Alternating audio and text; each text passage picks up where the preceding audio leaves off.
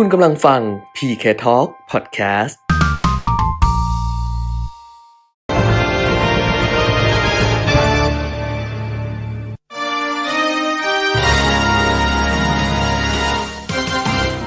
รายการเงินทองต้องรู้ โดยขวัญชนกวุฒิกุลและปิยมิตรยอดเมือง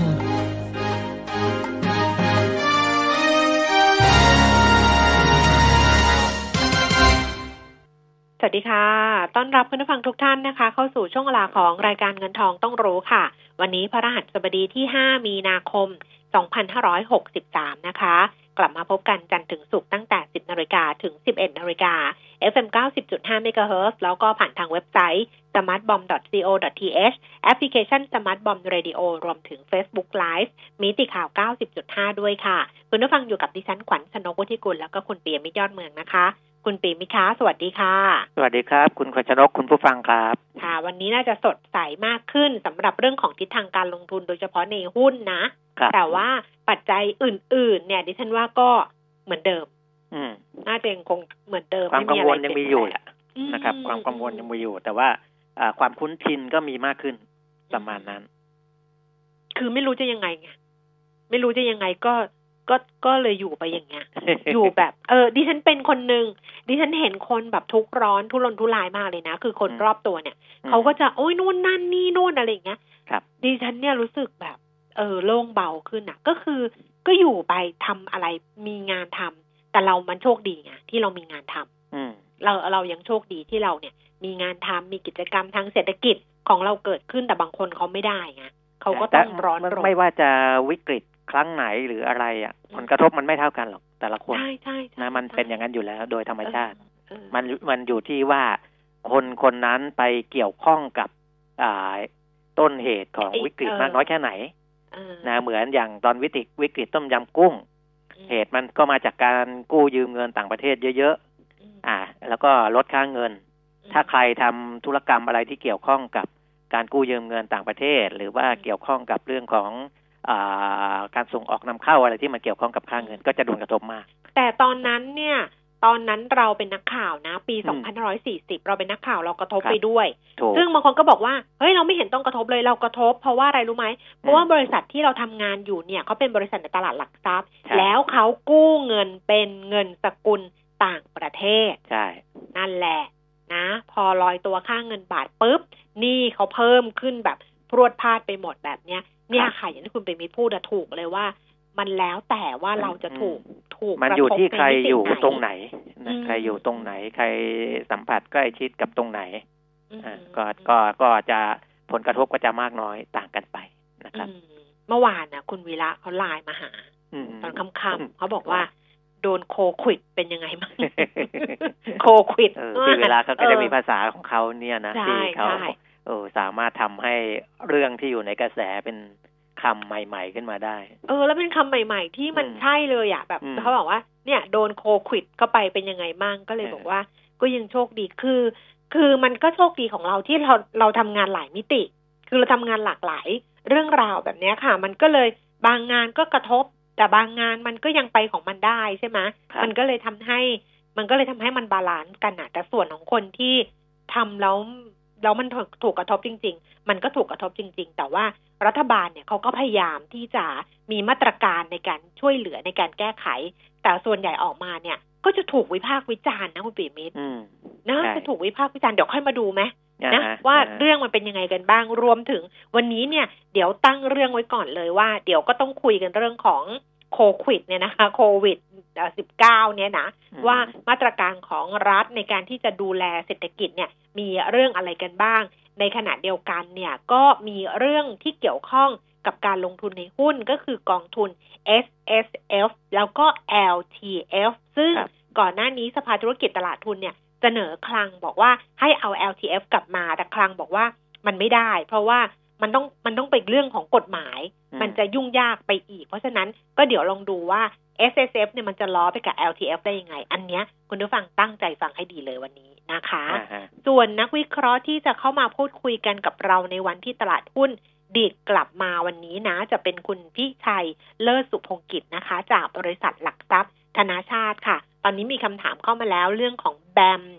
LS BDMs AOT CPO นี่เดี๋ยวตอบให้นะ ถ้าใครจะเพิ่มเติมเข้ามาอีกก็โทรศัพท์ค่ะ 02 311 6051 Facebook ขวัญชนกวุฒิกุลแฟนเพจ แล้วก็ Line at PK Talk นะคะ ได้ทั้ง3ช่องทาง เราพูดกันเรื่องโควิด พูดเรื่องตัวเลขเศรษฐกิจพูดอะไรอย่างเงี้ย อีกเรื่องหนึ่งภัยแล้งก็ยังอยู่นะคุณปีมิตร ใช่ไหมอยู่ครบหมดแล้วใช่ภัยแล้งใช่ก็ยังอยู่ ก็อะยังต้องเผชิญกันหลายด้านนะ แต่ว่าบางเรื่องเนี่ย พอ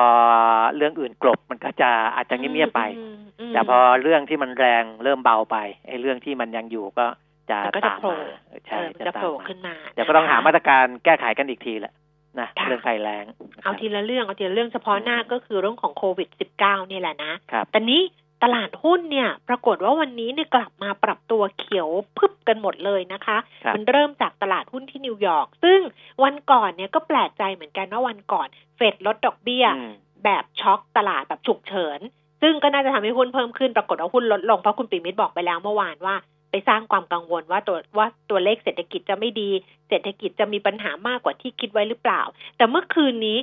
ดัชนีอุตสาหกรรมดาวโจนส์ดีดกลับมากลับมาบวกแล้วมาเนี่ยอืม 4.5เปอร์เซ็นตนะอ่าฮะไปปิดที่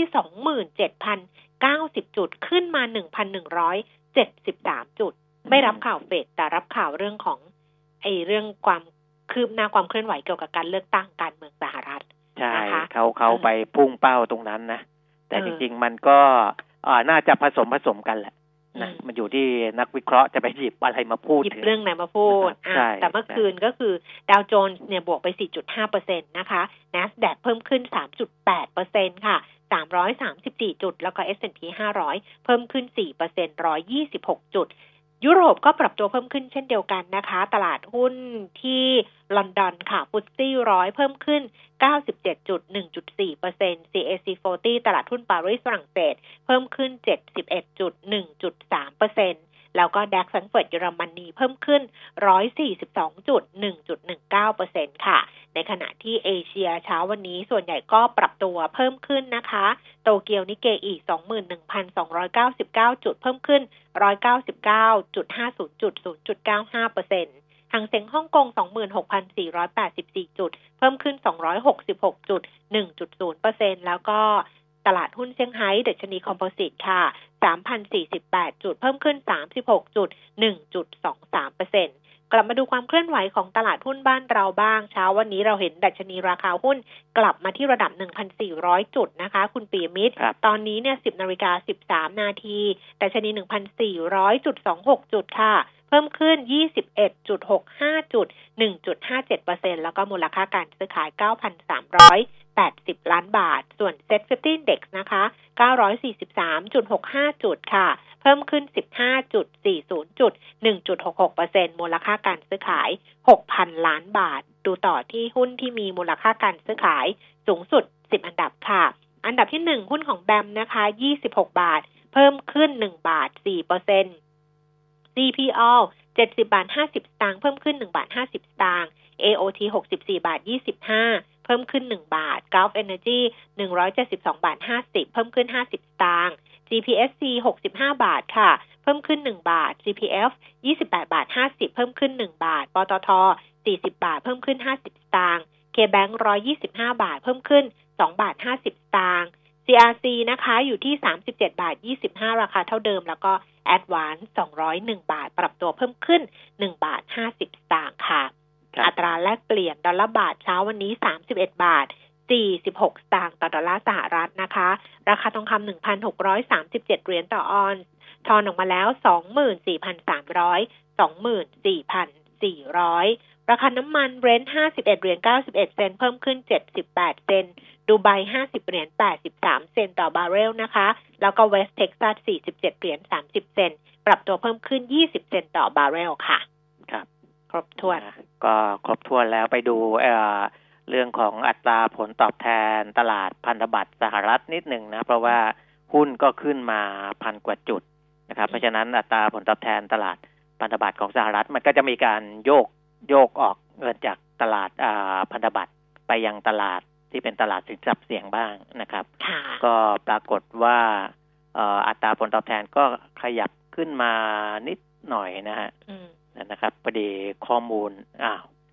อ่าเดี๋ยวเดี๋ยวไปดูตัวอื่นก่อนแล้วกันเหตุผลในเรื่องของอที่บอกว่าไม่ใช่เรื่องของอการลดดอกเบี้ย หรือไม่ใช่เรื่องของโควิด -19 นะครับ ที่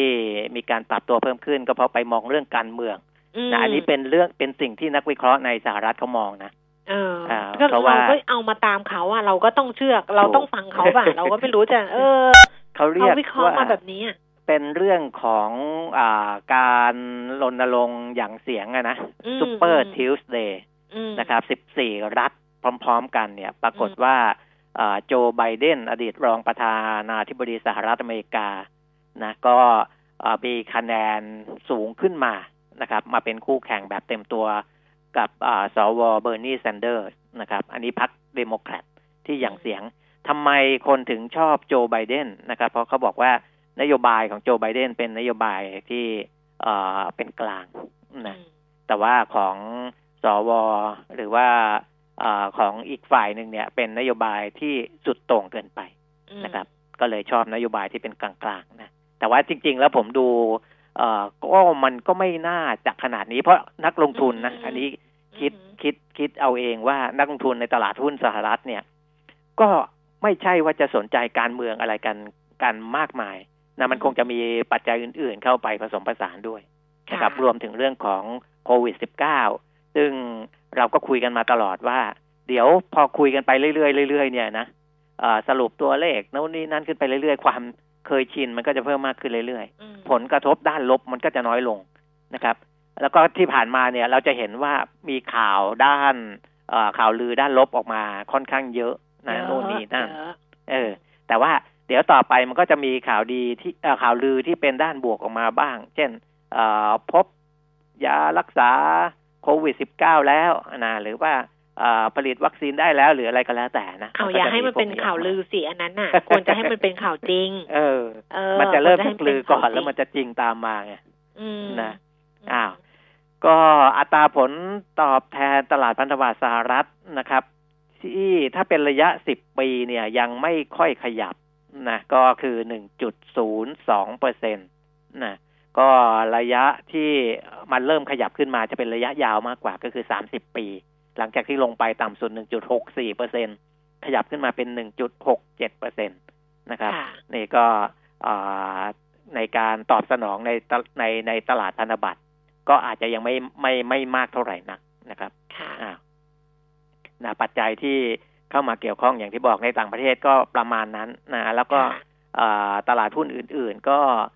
ปรับตัวตามมาจากตลาดหุ้นสหรัฐนะจริง ๆ มันก็ส่วนหนึ่งอาจจะเป็นเพราะว่ามันลงไปเยอะแล้ว ถูก มันลงไปเยอะแล้ว แล้วพอมันมีปัจจัยอะไรเข้ามานิดนึงอะไรอย่างเงี้ยค่ะ มันก็ทำให้มันเด็กกลับไปได้ แต่ว่าสุดท้ายแล้วเนี่ยมันจะกลับมาได้จริง ๆ หรือเปล่าหรือว่า มันจะขึ้นมาแบบสะอึกรีบาวแล้วก็เดี๋ยวจะต้องลงไปอีกหรือเปล่าเนี่ย มันก็ต้องดูปัจจัยแวดล้อมต่าง ๆ ว่ามันคลี่คลาย หรือว่าเคลื่อนไปในทางไหนนะคะ ของบ้านเราเองเนี่ย มันก็บีบรัดตัวมากมากๆอะ่ะ เพราะว่ามันมีความคือมันกลายเป็นแพนิคเรื่องของคนที่กลับมาจากประเทศกลุ่มเสี่ยง แล้วก็ เอ๊จะกักตัวเองไหมจะรับผิดชอบตัวเองไหมหรือว่าจะอะไร คือมันจะมีโผล่มาเป็นระยะคุณปียมิตร เช่น ในกองถ่ายละครอย่างเงี้ย เออ ก็จะมีว่าน้องที่เขาเพิ่งกลับมาใช่ไหมคะ ก็ไปไปทำงานเลยแบบเนี้ย เออ หรือว่ามันมีอีกอะมีเยอะหรือที่กลับมาจากเกาหลีใต้อย่างเงี้ยใช่ไหมซึ่งอันเนี้ยรัฐบาลก็ จะยังไงดีไม่รู้เหมือนกันคือ เออ มันยากคือมันก็ต้องมันต้องเป็นความยากนะคือคือการเวลาวิพากษ์วิจารณ์เนี่ยมันง่าย มันง่ายแต่ว่าทำจริงมันแต่ว่าเราทำจริงๆเนี่ยมันไม่ได้ง่ายหรอกนะอย่างเวลามีการสอบของนักเรียนสอบเข้าเตรียมอุดมกันเยอะๆเนี่ยมากๆอย่างเงี้ยเขาเลื่อนไม่ได้อะ จะทำยังไงล่ะเออ อะไรอย่างเงี้ยเป็นต้นแล้วคนที่พูดพูด อันนี้ไม่ได้เกิดขึ้นจริงนะ ไม่ได้เกิดขึ้นจริง แต่ว่าแต่ว่าสมมุตินะ สมมุติว่า เขาเพิ่งกลับมาแล้วยังไม่ครบสิบสี่วัน แล้วมันต้องสอบแล้วแบบเนี้ย แล้วเขาจะไม่ไปสอบก็คือก็พลาดไปเลยใช่ไหมมันก็มันยากอะมันยากเพราะฉะนั้นมันขึ้นอยู่กับความรับผิดชอบของตัวเองด้วยอะไรด้วย แต่ที่มันน่ากลัวเดี๋ยวก่อนจะไปเรื่องมาตรการที่ออกมาเนี่ยนะคะ ที่มันน่าเป็นห่วง ไม่ใช่น่ากลัวมันน่าเป็นห่วง แล้วมันก็ดิฉันก็ไม่อยากให้มันเกิดแล้วแล้วก็มันเศร้ามากก็คือการที่โรงพยาบาลต่างๆ เนี่ยคุณหมอเห็นไหมคุณหมอก็ออกมาโพสต์ว่า คุณหมอก็ไม่มีหน้ากากอนามัยอืมที่จะใช้สำหรับการทำงาน คือการผ่าตัดนี่ที่มันจะต้องติดเชื้อหรือการสัมผัสกับผู้ป่วยอะไรอย่างเงี้ย มันไม่พอจริง ๆ อันเนี้ยรัฐบาลต้องแก้ให้ได้นะอืมอืมนะใช่รัฐบาลคุณอนุทินเนี่ยรัฐมนตรีว่าการกระทรวงสาธารณสุขต้องแก้เรื่องนี้ก่อนเลยมคือทำยังไงก็ได้ให้โรงพยาบาลทั่วประเทศเนี่ยนะคะ มีหน้ากากอนามัยเนี่ยสำหรับบุคลากรทางการแพทย์แบบที่เพียงพอเพียงพอมมเออเขาก็ประหยัดกันอยู่อะเขาก็ใช้แบบประหยัดไม่ใช่เขาใช้ฟุ่มเฟือยเลยเลยนะเขาใช้ใช่แบบประหยัดแต่ว่ามันต้องทำให้เขาเพียงพอก่อนจริงเขาก็คุยว่าผลิตได้เอ่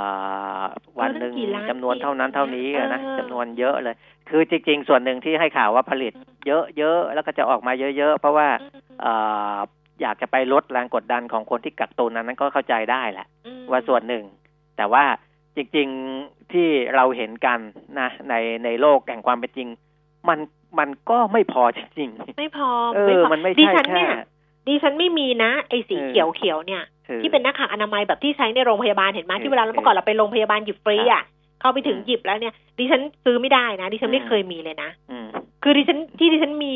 ในสต็อกตั้งแต่ก่อนหน้านี้คือดิฉันซื้อ N95 ไงคุณเปรมเอมิอ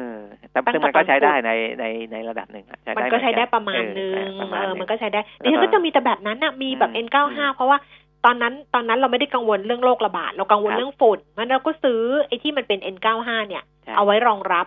เออเพราะตอนเนี้ยไปหาไอ้ที่สีเขียวเนี่ย ดิฉันไม่เคยไม่เคยเห็นเลย ไม่เคยเห็นเลย ไม่เคยเลย เออบางที่เขาก็มีนะวันนั้นไปโรงงานเยี่ยมโรงงานซาบีนาเขาก็มีเป็นกล่องๆเตรียมไว้ให้สำหรับเขาผู้ที่ไปคงต้องเยี่ยมเตรียมชมอะไรนี้นะใช่ใช่เอออันนั้นเขาคงต้องเตรียมไว้แต่ว่าอืมดิฉันน่ะไม่ได้ เพราะฉะนั้นดิฉันก็เลยเข้าใจว่าคนที่ หาเราไม่มีจริง ๆ อะอืมเออ น้องที่ออฟฟิศเนี่ยบอกว่าเขาไม่มีเขาหาเราไม่ได้แบบไหนก็ไม่มีดิฉันก็บอกว่าพี่มีแบบ N95 เอาของพี่ไปใช้ก่อนอืมก็คือก็ต้องเอาเราสับดีกว่าไม่มีอะก็เอาครับไปก่อนเนี่ยเพราะฉะนั้นเข้าใจเลยว่า คือมันหายากจริง ๆ แต่ว่ามันหายากยังไงเนี่ยนะอืมมันก็ต้องให้บุคลากรทางการแพทย์ในโรงพยาบาลอะไรเนี้ยครับเขามีก่อน ซึ่งอันนี้ผลิตในประเทศนะอ่เพราะเราเคยไปคุยกับคนที่ผลิตที่เขา ทำไอ้เรื่อง safety product เนี่ยเขาก็ครับบอกว่าถ้า N95 หรือกันฝุ่นเนี่ย ในบ้านเราเนี่ยผลิตไม่ได้ครับต้องผลิตที่จีนอืมญี่ปุ่นหรืออะไรอย่างเงี้ยอ่าแต่ถ้าหน้ากากอนามัยเนี่ยไอ้เขียวๆเนี่ยเราผลิตเองได้ใช่นั่นใช่สิเราผลิตเองได้มันต้องพอสิเออ มันต้องพอสิเอออัอันเนี้ยเรื่องสำคัญเลยนะนะอะตอนนี้ไปที่มาตรการเรื่องการดูแลเศรษฐกิจของทาง คือพูดเยเอาอะๆเพเอาราะอะไรคลังรู้ไหมทางคลังก่อนละกันเนาะที่ที่พูดเยอะๆเนี่ยคุณปิมิตรมันอืมแปลกเหมือนกันนะเวลาเราพูดอะไรไปอะว่าเดี๋ยวมันจะมีออกมาอ๋อเราก็ไม่รู้นะว่าใครฟังรายการเราหรือเปล่านะ เออแต่ว่าทุกครั้งที่เราพูดอะไรแล้วแบบว่าอย่างเงี้ยคุณผู้ฟังอืมเดี๋ยวบ่ายๆเนี่ยเดี๋ยวมันต้องมีเรื่องเนี้ยเออจากจากภาครัฐเนี่ยออกมาแล้วมันชัดเจนขึ้นครับเราก็เลยรู้สึกว่าเฮ้ยเราลองพูดดูให้มันดัง ๆ หน่อยดีไหมเผื่อว่าอืมมันจะไปถึงว่าคุณหมอ พยาบาลบุคลากรทางการแพทย์ต้องมีหน้ากากอนามัยพอใช้นะคะ คุณอนุทินแล้วก็บอกไปถึงนายกรัฐมนตรีด้วยอะอืมไปอ่าไปในคลังไปคลัง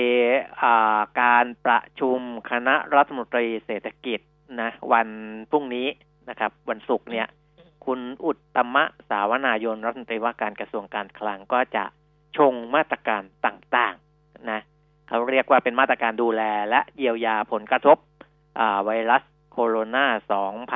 2019หรือว่าโควิด19ชุดที่หนึ่งนะครับ ซึ่งอันเนี้ยก็จะมีทั้งมาตรการอ่าเห็นบอกว่าเป็นมาตรการระยะสั้นเท่านั้นเขานะสั้นมากอะเออระยะสั้นมากเป็นมาตรการระยะสั้นที่เออจะครอบคลุมทุกกลุ่มตรงจุดและมีประสิทธิภาพเออโดยคาดว่าจะใช้เงินมากกว่าหนึ่งแสนล้านบาทนะครับอ่าแล้วก็จะมีชุด ที่สองสามสี่ตามมาอีกนะอันนั้นก็ค่อยว่ากันไปในการนำเสนอเข้าสู่ที่ประชุมคณะรัฐมนตรี เอาระยะสั้นก่อนนะครับ ระยะสั้นคืออะไรบ้างนะกลุ่มผู้ประกอบการขนาดเล็กขนาดกลางนะตอนนี้ก็หารือกับคณะกรรมการร่วมภาคเอกชนสามสถาบันกกรนะธนาคารแห่งประเทศไทยสภาอุตสาหกรรมสภาหอการค้าแห่งประเทศไทย แล้วก็สมาคมธนาคารไทย เพื่อช่วยเหลือทางการเงิน ก็คือสินเชื่อดอกเบี้ยต่ำหรือว่าซอฟ t ์โลนนะครับ ก็อันเนี้ยอ่าที่เล่าให้ฟังไปส่วนหนึ่งก็คือธนาคารออมสินนะอืมมากกว่าหนึ่งแสนล้านบาทที่จะปล่อยกู้ดอกเบี้ยต่ำนะครับค่ะในเรื่องของตลาดทุนนะอันเนี้ยคือสิ่งหนึ่งที่นักวิเคราะห์บอกว่ามีผลกับตลาดหุ้นไทยวันนี้นะครับ เพราะว่าสำนักงานเศรษฐกิจการคลังได้หารือกับสภาธุรกิจตลาดทุนไทย หรือว่าเฟดโก นะหารือกับตลาดหลักทรัพย์แห่งประเทศไทยสำนักงานคณะกรรมการกำกับหลักทรัพย์ และตลาดหลักทรัพย์ หรือว่ากรตในการพิจารณาปรับเกณฑ์กองทุนรวมเพื่อการออมหรือว่า S S F เนี่ยอ่ามาให้มีลักษณะใกล้เคียงหรือว่ากลับไปใช้หลักเกณฑ์ของกองทุนรวม หุ้นระยะยาวหรือว่า LTF เป็นการอืมชั่วคราวเป็นระยะเวลาหนึ่งปีอืมนะคือ S S F เนี่ยคือเอ่อ ลดหย่อนได้ไม่เกิน30%ของเงินได้ถูกไหมฮะคุณแก้วใช่ไม่เกิน200,000บาท ใช่ แต่ว่าเมื่อเอาไปแต่ต้องรวมกับเอาไปกรองวมทุนกับรวมอากองออมอื่น ๆ เนี่ยใช่นะ IMF ด้วยแล้วเนี่ยไม่เกิน500,000บาทอืมอ่าซึ่งอ่าก็คุยกับคุณแก้วเมื่อวานว่าถ้าจะปรับอืมเป็นเกณฑ์ของ LTF เนี่ยมันต้องไม่ใช่อย่างนี้นะอืมเอออมไม่ใช่อย่างคืนี้อคือจะปรับบอกว่าให้ใช้เกณฑ์ LTF เนี่ยนะคะอืมไม่ใช่แค่เรื่องการถือครอง ค่ะคือ S S F มันต้องถือครอง10ปีถูกไหมใช่ถูกและ L T F เนี่ยมัน7ปีใช่ป่ะ ถ้าไปโฟกัสประเด็นว่า อ่างั้นเปลี่ยน งั้น งั้นเป็นเหมือนกับเป็นข้อยกเว้นให้ S S F ในช่วงแรกว่าไม่ต้องถือ10ปี แต่ถือ7ปีเหมือน L T F เนี่ยไม่พออืมันต้องมีเรื่องของของของจำนวนเงินที่เอามาใช้ลดหย่อนภาษีครับ ซึ่งจะต้องไม่รวมกับ RMF ไงอืมเพราะว่าปกติเนี่ย RMF เนี่ยสูงสุดเราได้ห้าแสนอ่า LTF เนี่ยได้ห้าแสนครับปีหนึ่งถ้าสูงสุดเนี่ยได้ล้านหนึ่งอืมต่างต่างกองก็คือสิบห้าเปอร์เซ็นห้าแสนไม่เกินสิบห้าเปอร์เซ็นถูกไหมอ่าฮะแต่ S S F เนี่ยพอเอาไปรวมกับ RMF แล้วไม่เกินห้าแสนมันมันอืมทำให้ไอ้ข้อจำกัดในการที่จะเข้าไปซื้อเนี่ย มันน้อยอืมถ้าคลังจะแก้ไม่ได้แก้แค่สิบเป็นเจ็ดปี แต่ต้องแก้เรื่องของการเอาไปลดหย่อนภาษีอ่าฮะซึ่ง จะต้องมากกว่ารวมกันแล้วมากกว่าห้าแสนอะไรประมาณเนี้ยมันถึงจะช่วยได้อืมอืมอืมนะก็อันนี้เดี๋ยวรอดูที่ออกมาอ่าจริง ๆ อีกทีว่าจะประกาศออกมายังไงนะครับค่ะในเขาต้องในส่วนคุยกันขงอีกอะเขาบอกถูกว่าต้องหาลือรายละเอียดอะนะแต่ว่าใช่ก็ทำลักษณะชั่วคแต่ราวว่าเพื่อคือไปยุงพอตลาดมีแนวคิดออกมาเนี่ย มันก็ส่งผลเข้ามาถึงตลาดทุนแล้วนะดีดเลย ดีดอีกดิ้นเลส่วนยอีกส่วนหนึ่งอืมสำหรับภาคประชาชนอืมนะครับ ผู้กลุ่มผู้มีรายได้น้อยเกษตรกรอ่าอาชีพอิสระ แล้วก็พนักงานเงินเดือนที่มีรายได้น้อยไม่รู้เข้าไปเอาใช้เกณฑ์อะไรแยกเหมือนกันอืเนาะมอืมอืมอืมอืมที่ได้รับผลกระทบนะครับ อันเนี้ยจะมีการโอนเงินผ่านระบบพร้อมเพย์นะหรือโอนเงินโดยไม่ต้องใช้เลขที่บัญชีของรัฐบาลอ่าให้ไปรายละหนึ่งพันบาท ให้เลยใช่ไหมเออเนี่ย ให้เฉยๆเพื่อเลยให้คนกลุ่มเหล่านี้มีรายได้เพียงพอต่อการดำรงชีวิต ซึ่งคาดว่าจะมีจำนวนผู้ได้รับสิทธิประโยชน์สิทธิประโยชน์มากกว่า 14.6 ล้านคน เออ เราจะเข้าด้วยไหม 14.6 ล้านคนนะอ่ไม่าน่า14.6 ล้านคนนี้ เงินที่จะโอนให้ในระบบพร้อมเพย์นั้นจะไม่บังคับประชาชนว่าจะไปจับจ่ายใช้สอยอะไรอืมอ่าอาจจะไม่ใช่การโอนครั้งเดียว แต่อาจจะโอนเป็นรายเดือนก็ได้ ซึ่งขณะนี้กำลัง พิจารณาถึงความเหมาะสมนะครับ แต่ว่าให้ยังไงให้เดือนละเป็นรายเดือนคือเดือนละพันเหรอเอออุ้ยแล้วมันเดือนละพันโอ้ยไม่ได้นะ เดือนละพันก็ใช่เยอะไปก็เออรัฐบาลไงไม่มีก็เงินขนาดนั้นเออก็นะจะให้เดือนละยังไงะเอาไปห้าร้อยสองร้อยไหมหรือว่าไม่เดือนละรู้ห้าไงร้อยสองเดือนแล้วแต่แต่งั้นก็ต้องสองร้อยจะไปใช้ได้ได้ก็ต้องให้พันหนึ่งแล้วก็จบไงก็ให้ไปคนละพันแล้วก็เออจบจะเอาไปทำอะไรก็เอาไปทำแต่ใช่ไหมก็คือการแจกเงินนั่นแหละนะ ก็แจกเงินน่ะการแจกเฮเงินลิคอปเตอร์มันนี่อะการหวาแจกนเงิอะนเขาใช้ว่าเอ่อไม่ไม่ใช่เฉพาะกลุ่มผู้มีรายได้น้อยหรือว่าที่เราเรียกว่าคนคนจนคนจนอย่างเดียวนะอืมก็คือ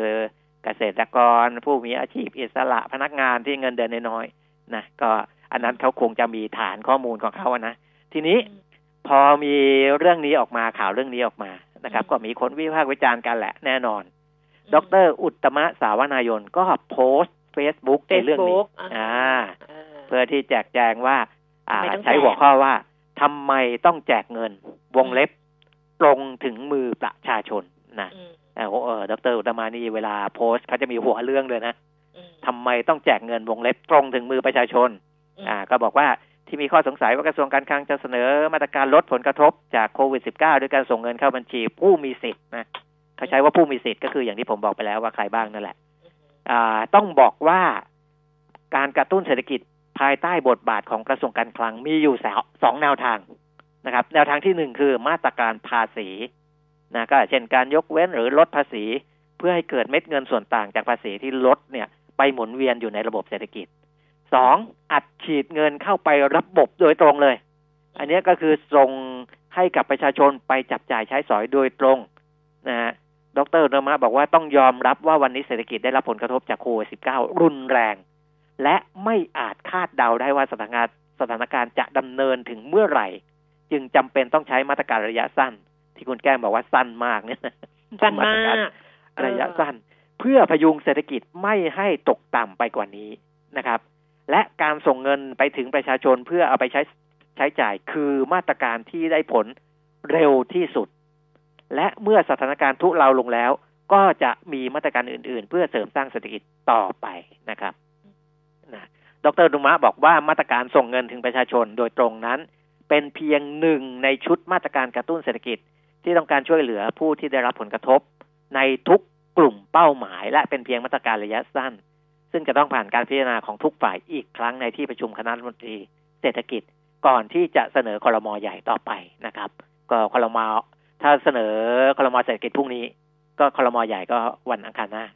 นะเพื่อให้ประชาชนไปซื้อสินค้าทำให้เกิดการจับจ่ายใช้สอยเม็ดเงินหมุนเวียนในหลายภาคส่วนละแล้วก็หมุนเวียนหลายๆรอบนะครับทำให้เกิดการผลิตเกิดการจ้างงาน เกิดการซื้อวัตถุดิบนะดรดุมะบอกว่าเราต้องช่วยกันครับ คนไทยทุกคนกำลังเผชิญปัญหาใหญ่ ความร่วมมือร่วมใจกันจะพาเราผ่านพ้นวิกฤตครั้งนี้ไปได้นะ อะดิฉันรอคนเดียวเลย ตอนเนี้ยดิฉันรอดรธนวัฒน์พลวิชัยว่าอธิการบดีหอการค้า เดี๋ยวอาจารย์จะออกมาว่ามันกระตุ้นได้เท่าไหร่เออเออเดี๋ยวอาจารย์ต้องออกมา เดี๋ยวอาจารย์ต้องมีตัวเลขออกมาว่ามีแล้วนี่สิบสี่จุดหกล้านคนก็พอจะคำนวณได้นะ เออ เดี๋ยวอาจารย์ต้องบอกว่า ไม่แต่เขาต้องคำนวณไว้ด้วยไงว่าจะใช้หรือเปล่าหรือจะได้ผลหรือเปล่าเออเออ แล้วดูซิว่าจะได้ผลไหม เพราะว่าอันเนี้ยสิ่งที่คุณอุตมะหวังก็คือว่า หรือว่ากระทรวงการคลังหรือรัฐบาลหวังก็คือ คือให้เงินมันเข้าไปในระบบ แล้วมันเกิดการหมุนของของเงินคือใช้ใช้จ่ายอะใช้จ่ายอย่างเงี้ย แต่เราไม่แน่ใจว่าพอพันหนึ่งแล้วเนี่ย จะใช้จ่ายหรือใช้เก็บ อืม อืมนึกออกไหมเออเออเออ อันนี้ไม่พูดถึงใช้หนี้นะดิฉันว่าพันหนึ่งก็คงไม่มีใครไปใช้หนี้หรอก แต่ว่าเออจะใช้จ่ายหรือใช้เก็บนั่นแหละ อันนี้เป็นอีกเรื่องหนึ่งเพราะว่าตอนนี้เนี่ย เงินตกสิบบาทก็วิ่งหัวชนกันแล้วคุณสีมิตเอาก่อนแหละ ไม่รู้แหละ เออ ก็ บางคนก็บอกว่าคางก็ทำง่ายไป อืมก็ทำง่ายไปเขาก็มีนักเศรษฐศาสตร์เยอะนะ ในกระทรวงการคลังในสสคในอะไรเนี่ยเขาก็คิดแล้วล่ะเขาก็คิดมาดีแล้วล่ะเขามีนักเศรษฐศาสตร์เยอะนะจริงเออ มีคนที่อ่าดัง ๆ แต่ไม่ได้ออกหน้า ก็อยู่เบื้องหลังเยอะนะครับ ก็อันนั้นให้เขาว่ากันไป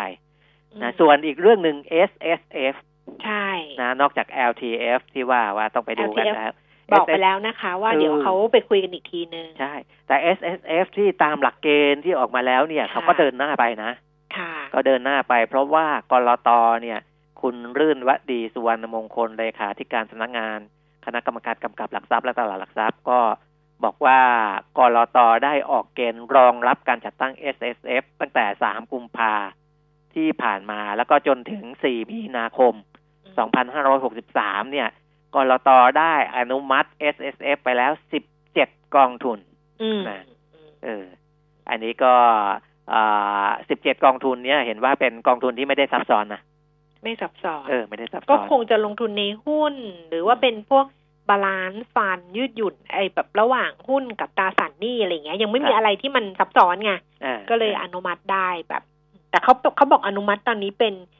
เอ่อ auto approval คือแบบอัตโนมัติใช่ไหมมันจะได้เร็วอะไรประมาณเนี้ยสำหรับที่มันไม่ซับซ้อน ใช่นะครับ ก็สิทธิประโยชน์ก็ยังเหมือนเดิมนะ ที่เขาออกมาในข่าวของกลตก็คือได้รับสิทธิประโยชน์ทางภาษีสูงสุดร้อยละสามสิบของเงินได้พึงประเมิน แล้วก็ไม่เกินสองแสนบาท ถ้าไปรวมกองทุนอื่น ๆนะที่เกี่ยวกับการออมก็ไม่เกินห้าแสนบาทนะ อันนี้ก็ไม่ต้องลงทุนทุกปี ผมเข้าไปดูในข้อมูลกองทุนต่างๆ นะบริจต่างๆ ยังไม่มีใครที่แยกหัวข้อ S S F ออกมาให้เราเห็นเห็นเลยนะ ก็ก็ก็ขออนุอนุมัติไปแต่ว่าเขายังไม่ได้เสนอขายอย่างทางทิสโก้เนี่ยทิสโก้บอกว่า ก็อยู่ระหว่างเตรียมความพร้อมที่จะออก S S F ซึ่งอืมกองทุนที่มีอยู่ปัจจุบันนะคะ เขาบอกว่าก็มามามาเพิ่มชนิดเอาอะเพราะว่าตามเงื่อนไข S S ตามมาเพิ่มเป็นชนิดตามเงื่อนไข S S F แล้วก็คิดว่าคงเป็นลักษณะกองทุนผสมในหุ้น หรือว่าเป็นกองทุนหุ้นล้วนนะครับก็คงจะคล้ายๆ LTF นั่นแหละ แต่ว่าอืมถือสิบปี ก็คาดว่าจะออกมาเสนอขายได้เนี่ย ประมาณสักไตรมาสที่สามของ ของปีนี้นะคะอืมเอ่อส่วนทางบลจ JMB Principal เนี่ยนะก็บอกว่าก็คงจะออก S S F ที่เป็นคลาสของกองปัจจุบัน แต่ว่าคาดว่าจะเป็นกองอสังหา คือครับของไอตัว principal เนี่ยเขาตัว iProp เขาดังไงเขาเป็นที่นิยมไงเขาก็เลยบอกว่าถ้า S S F ออกมา เพราะมันไม่มีข้อจำกัดอยู่แล้วถูกไหมคุณปีมิตรใช่ถูกว่าเป็นประเภทไหนของเขาเนี่ยเขาก็อาจจะออกเป็นพวกที่มันเป็น iProp อะไรประมาณนี้อ่าก็ลองเลือกดูแต่ตอนนี้ยังไม่มา แล้วก็ คือเราอะตัวตัวเราเองอะความสนใจใน S S F เราน้อยไงอืมเพราะว่าเราเราเป็น R M F เราสั้นกว่าอ่าฮะคือแก่ไงอ๋อแก่ก็ใช่จะใช่เออคนอายุอายุอ่าอืมใกล้ใกล้ฝั่งละฝั่งใกล้ห้าสิบห้าเออฝั่งของเออ IMF นะ มันเราก็จะไม่สนใจ S S F คือถามเออดิฉันว่าส่วนตัวนะ S เอ S อ F ออกมา ดิฉันก็เฉยเฉยๆดิฉันก็เอาไปซื้อครับ R M F หมดแหละ เพราะว่ามันสั้นกว่า มันใช่ใกล้ใช่กว่า แต่ถ้าเกิดคนที่เขาอายุห่างจากห้าสิบห้าอืม เขาก็รอ S S F นั่นแหละ อ่า แต่ก็มีนักวิเคราะห์เขาก็ประเมินแล้วนะ ว่า S S F ที่ออกมา ถ้ามีหุ้นอยู่ในนั้นด้วย ซึ่งก็ต้องมีแหละต้องนะมีไม่ว่าต้จะองเป็นมีหุ้นจะเป็นกองทุนค่ะผสมหรืออะไรก็แล้วแต่เนี่ย หุ้นที่จะเข้าไปในกองพวก S S F เนี่ย ต้องมีหุ้นพวก Market Cap ต้นๆเข้าไปแน่บิ๊กๆแคปอะใช่ Big Cap เนี่ยก็ต้องเข้าไปแน่ๆแล้วเขาก็ไปดูว่าอย่าง Trinity เขาก็ไปดูว่าอ่าอ่า หุ้นที่มีมูลค่าการถือครองของพวกบรรดากองทุนต่างๆ ที่จะต้องถือครองเนี่ยนะมีอะไรบ้างนะก็ไปดูจากตัวอย่างของ LTF เอ่อถ้า LTF มันมันมันผ่องถ่ายมาทาง S F จะมีหุ้นอะไรบ้างนะก็อย่างพวกปตท CPO AOT ECO BJC ปตทสพ GAF Advance BDMs InTouch นะพวกนี้เป็นเป็นอ่าอันดับต้นๆ ที่มีการถือครองอยู่ในบรรดา กองทุนนะก็ไปดูแล้วกันนะ เพราะอันนี้ก็เป็นหลักหลักอ่าทั่ว ๆ ไปอยู่แล้ว ว่าเวลาเกิดกองใหม่ ๆ เข้ามา เวลาถ้าจะซื้อหุ้นเขาก็ต้องดูหุ้นใหญ่ ๆ ก่อนนะครับ Market Cap สูงๆก่อน อืมอะเรื่องอื่นมีไหมอะวันนี้เออก็ยุ่งกับเรื่องพวกเนี้ยเนาะสองสามเรื่องเนี้ย ก็ก็ก็พอแล้วอะเออที่เหลือมันก็เป็นเรื่องที่มันเกี่ยวเนื่องกับโควิดสิบเก้านั่นแหละกัค่ะบแล้วเรื่ก็องเป็นเรื่องที่ต้องตามกับต่ไปเรื่องดอกเบี้ยนี่แหละ ของบ้านเรานี่แหละ นะอ่าก็คือของบ้านเราประชุมเท่าไหร่ยี่สิบห้ามีนาใช่ไหมยี่สิบห้ายี่สิบห้าซึ่งเออแบงค์ชาติเขาบอกเขาไม่มีประชุมนอกรอบอะไรนะเออเออเขาก็จะประชุมยี่สิบห้ามียี่นาสิบห้านั่นแหละมีนา ก็อืมอ่าพูดกันว่าจะลดดอกเบี้ย เยอะๆ แบบอเมริกาไหมนะ แต่เท่าที่สำรวจตรวจสอบดูแล้วเนี่ย ไม่น่าจะขนาดนั้นนะอืมอ่าคือ0.5เปอร์เซ็นเนี่ยค่อนข้างจะเป็นไปได้ยากอืมนะก็คือถ้าลดก็น่าจะลดแค่0.25เปอร์เซ็นต์ตอนเนี้ยที่ที่ มีออกมานะอืมเพราะว่าเอ่อในต่างประเทศเนี่ยเขาเขาเขาก็ลดใหญ่ตามอเมริกานะ อย่างแคนาดาเนี่ยแคนาดาก็ลดลง 0.5เปอร์เซ็นตนะจากอ่า1.75 ลงมาเหลือ 1.25 เลย อันนี้เขาก็ลด 0.5 เหมือนกัน เพราะฉะนั้นก็เลยมีคนมองกลับมาที่บ้านเราไงว่าเอ้ยบ้านเราจะลด 0.5ไหมเอออันนี้ก็ติดตามดูกันแล้วกัน แต่ไม่น่าจะขนาดนั้น ไม่น่าจะขนาดนั้นต้องรอนู่นแหละยี่ห้าค่อยว่ากันเพอแบงค์ชาติเขาก็ช่วงนี้เขาก็เงียบๆก็ออกมาเป็นระยะระยะแค่แบบว่าบางๆอะคครับงจะถนอมเนื้อถนอมตัวอยู่เหมือนกัน อ่าฮะอะอ่าฮะเดี๋ยวช่วงที่สองเราจะคุยกันกับคุณพิชัยเลิศสุพงกิจนะคะ จากบริษัทหลักทรัพย์ ธนาชาติค่ะ คุณผู้ฟังก็ฝากคำถามไว้ได้ เพราะว่าแต่ชนิดราคาหุ้นเนี่ยมันไปแตะหนึ่งพันสี่ร้อยจุดนะคุณปีมิตรแล้วมันก็ ไม่รู้มันน่าจะไม่ไม่ไม่น่าจะผ่านได้ง่าย ๆ อะอืมแต่ว่าเดี๋ยวคงต้องดูนักวิเคราะห์ว่าจะเป็นยังไงนะคะ เพราะว่าตอนนี้ดัชนีก็ย่อลงมานิดนึง1,397.49 จุด เพิ่มขึ้น 18.88 จุด แล้วก็มูลค่าการซื้อขาย 15,500 ล้านบาท เดี๋ยวพรุ่งนี้มาเจอกันกับคุณเปียมิตรได้นะครับสวัวันสดีนี้คขอรับบพระคุณค่ะ สวัสดีค่ะ คุณผู้ฟังที่จะฝากคำถามนะคะ โทรศัพท์ 02 311 6051 ค่ะ แล้วก็ทาง Facebook ก็ใช้ขวัญชนกวุฒิกุลแฟนเพจนะคะ ส่วน Line แอดเหมือนเดิม @pk talk ส่งมาได้ทั้ง3ช่องทาง เดี๋ยวเรากลับมาคุยกันกับคุณพิชัยนะคะ ตอนนี้เราพักกันครู่หนึ่งค่ะ AAS Auto Service ผู้นำเข้าและตัวแทนจำหน่ายปอร์เช่อย่างเป็นทางการ พบ 911 Carrera ใหม่ เริ่ม 9.9 ล้าน AAS the name you can trust 08 01 911 911 พยากรณ์อากาศเดือนนี้ ประเทศไทยจะมีรถแรงในตอนเช้า ยางและแม็กเงาในตอนบ่าย แอร์เย็นสบายในตอนค่ำนี่เป็นสัญญาณว่าเราได้เข้าสู่ฤดูผ่อนแล้ว บีควิกสยบทุกองศาให้คุณผ่อน 0% 10 เดือนทั้งร้าน ฟังไม่ผิดครับ ผ่อน 0% 10 เดือนได้ทั้งร้าน แถมบริการตรวจเช็ครถฟรี 30 รายการ วันนี้ถึง 30 เมษายนนี้ที่บีควิกทุกสาขา สอบถามโทร 1153 AAS Auto Service ผู้นำเข้าและตัวแทนจำหน่ายปอร์เช่อย่างเป็นทางการ พบ Cayenne E Hybrid ใหม่ เริ่ม 6.3 ล้าน AAS looking after you and your car 08 01 911 911 เลือกปูนกาวเวเบอร์ไทฟิก กระเบื้องเล็กใหญ่สระว่ายน้ำพื้นผนังทำได้ทุกอย่างตุ๊กแกบุญกาว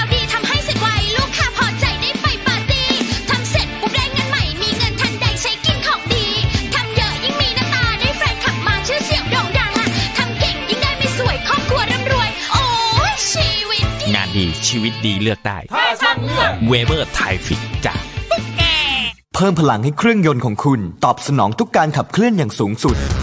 ด้วยเวลลอยนิวตรอน super common rail น้ำมันเครื่องสังเคราะห์ชั้นนำที่ได้มาตรฐาน API CK4 ช่วยให้เครื่องยนต์สะอาดประหยัดเชื้อเพลิง เพิ่มกำลังรอบได้อย่างเต็มที่ เหมาะกับเครื่องยนต์ดีเซล common rail ของรถกระบะและ SUV ตอบสนองทุกการใช้งานของเครื่องยนต์ด้วยเวลลอยนิวตรอน super common rail กระป๋องสีทอง เวลลอย ลื่นเหลือล้น ทนเหลือหลาย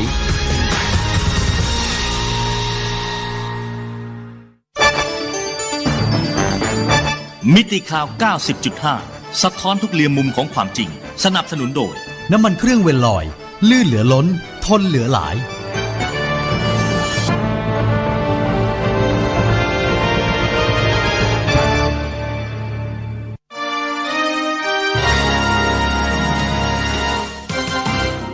รายการเงินทองต้องรู้ โดยขวัญชนกวุฒิกุลและปิยมิตรยอดเมือง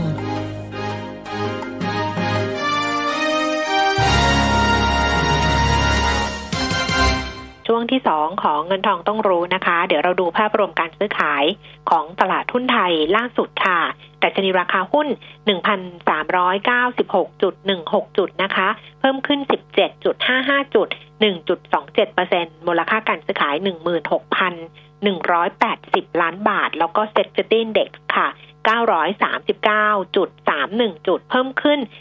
11.06 จุด 1.19%มูลค่าการซื้อขายก็ประมาณ 10,000 ล้านบาทนะคะ คุณผู้ฟังที่จะเพิ่มเติมคำถามโทรศัพท์มาได้ ส่งข้อความผ่านทาง Facebook ได้ หรือว่าจะไปที่ Line แอด PK Talk ได้หมดเลยนะคะ วันนี้เราคุยกันกับคุณพิชัยเลิศสุพงกิจจากบริษัทหลักทรัพย์ธนาชาติตอนนี้รอสายแล้วนะคะ คุณพิชัยคะ สวัสดีค่ะ สวัสดีครับคุณแก้มครับค่ะเอาดูภาพรวมกันก่อนเลยวันนี้เนี่ยดัชนีดิบกลับมาไปสูงสุด1,400จุดนะแต่มันจะไปต่อได้ไหมจะยังไงต่อดีคะ ปัจจัยคิดว่าต่างทิศทางเนี่ยแกว่งขึ้น เพียงแต่ว่าเด้งขึ้นมาเร็วๆสองสามวันเนี่ยก็เป็นเรื่องปกติ ที่จะเผชิญกับแรงขายทำกำไร ระยะสั้นนะครับตรงบริเวณพันสี่พันสี่กับอีกสิบจุดเนี่ยเป็นเขตแนวต้านระยะสั้น แต่เชื่อว่าในที่สุดจะแกว่งทะลุขึ้นไปได้นะครับแรงหนุนโดยความคาดหวัง ต่อมาตรการกระตุ้นเศรษฐกิจ รวมถึงการผ่อนคลาย ตัวนโยบายการเงินของธนาคารกลางของประเทศสำคัญสำคัญนะครับ ตอนอวันก่อนเราก็รับข่าวเรื่องที่เฟดเซอร์ไพรส์ลดดอกเบี้ย 0.5%ไปแล้ว แล้วตลาดยังมีความคาดหวังว่าเฟดเนี่ยจะลดดอกเบี้ยอีก 0.25%ในการประชุมวันที่ 18 มีนาคมด้วยนะครับ แล้วก่อนจะถึงตรงนั้นเนี่ยวันที่ 12อ่าทางธนาคารกลางยุโรปก็จะมีการประชุมกัน ก็เชื่อว่าจะมีการผ่อนคลายนโยบายการเงินเพิ่มเติมออกมา ไม่ว่าจะเป็นการลดดอกเบี้ย หรือการทำ QE ครับทาง BOJ ก็วันที่ 19 ของเรา ก็วันที่ 25 นะเพราะฉะนั้นเหล่านี้น่าจะมีส่วนช่วยทำให้เติมสภาพคล่องเข้ามาในระบบการเงิน แล้วก็ทำให้ valuation ของหุ้นเนี่ยดูดีมากขึ้น เนื่องจากตัวบอลยิวหรือผลตอบแทนของตราสารหนี้เนี่ยได้ถอยลงไปอยู่ในจุดที่ต่ำสุดเป็นประวัติการ ไม่ว่าจะเป็นในสหรัฐในบ้านเราเอง หรือในยุโรปญี่ปุ่น เป็นภาพเดียวกันเลยครับเพราะฉะนั้นเวลาที่บอลยิวมัน ต่ำติดดินขนาดนี้ โดยเปรียบเทียบเนี่ยหุ้นก็ดูมีความน่าสนใจมากขึ้นนะฮะของบ้านเราเองเนี่ยพรุ่งนี้ความสนใจก็ไปอยู่ที่การประชุมคณะมนตรีเศรษฐกิจนะว่ามาตรการที่จะใช้กระตุ้นเศรษฐกิจเนี่ยจะมีรายละเอียดเพิ่มเติมยังไง แต่เวลาดูง่ายๆ ก็ดูขนาดของตัวเม็ดเงินที่จะใส่เข้ามานะครับยกตัวอย่าง ถ้าบอกว่า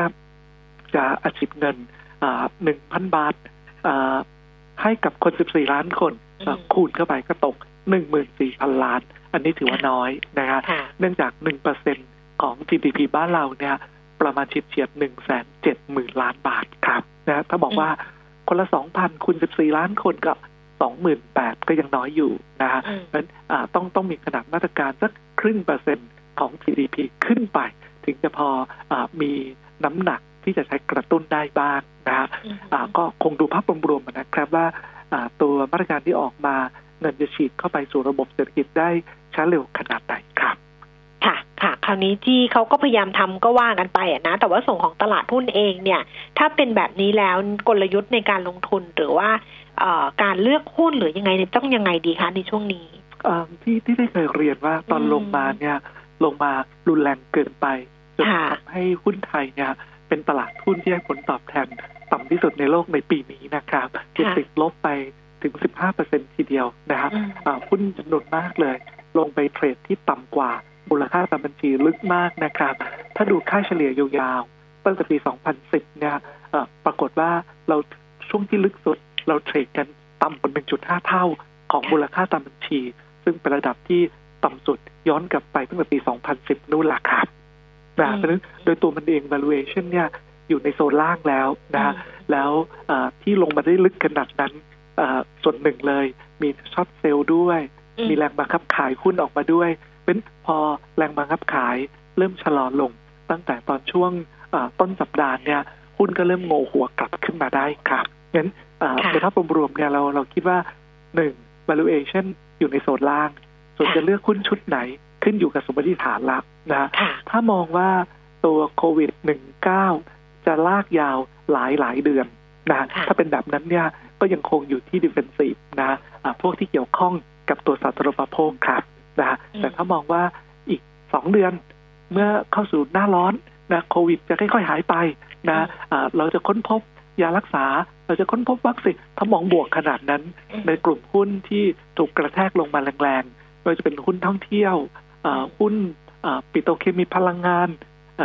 พวกเนี้ยก็จะเป็นกลุ่มที่นำตลาดครับนะแต่ใจผมเองผมคิดว่าคงไม่มีใครที่จะการันตีว่าทุกอย่างจะจบภายในสองเดือนนะครับ อาจจะเป็นการมองโลกที่ดีเกินไปเป็นถ้าสำหรับคนที่รับความเสี่ยงได้น้อยยังอยู่ในกลุ่ม defensive ก่อนครับค่ะแม่กำลังจะถามด้วยว่าคุณวิชัยจะไปทางไหนดีก็ตอบไปให้เรียบร้อยแล้วว่านะ ไปทาง defensive ก่อนก็อาจจะปลอดภัย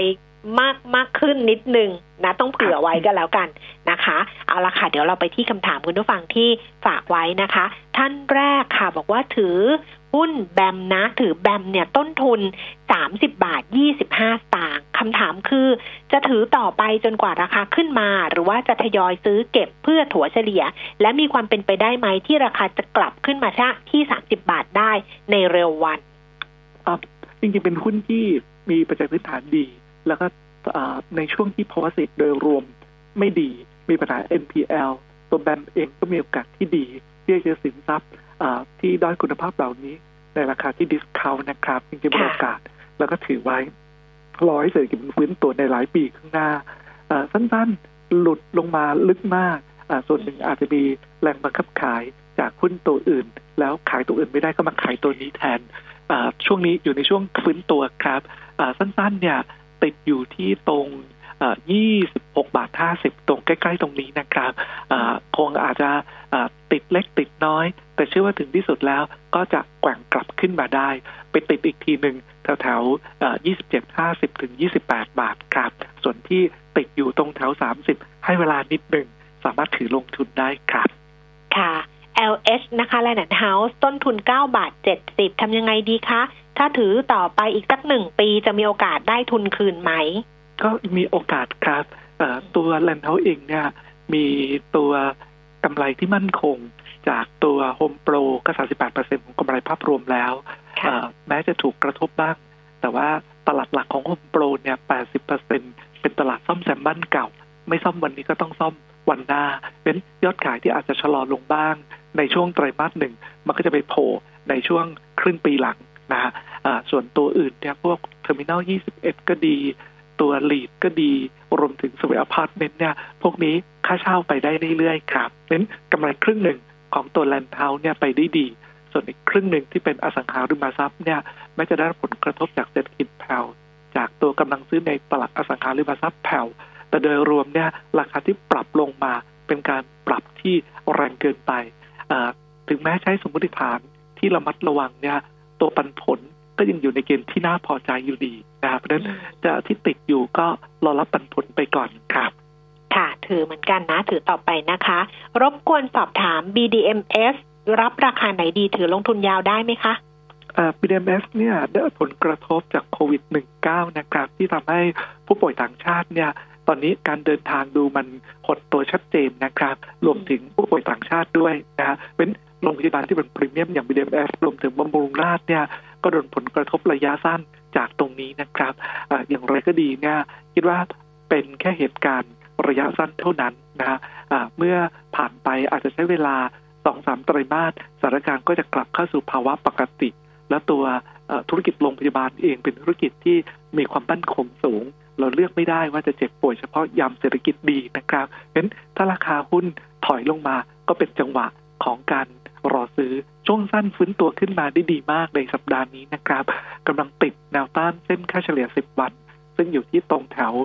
23-23 บาท 10 นะครับ ก็คงจะชะลอแถวๆนี้ก่อน แต่ถ้าผ่านขึ้นไปได้จะเป็นติดอีกทีหนึ่ง ตรงประมาณสัก 23 บาท 70 ครับ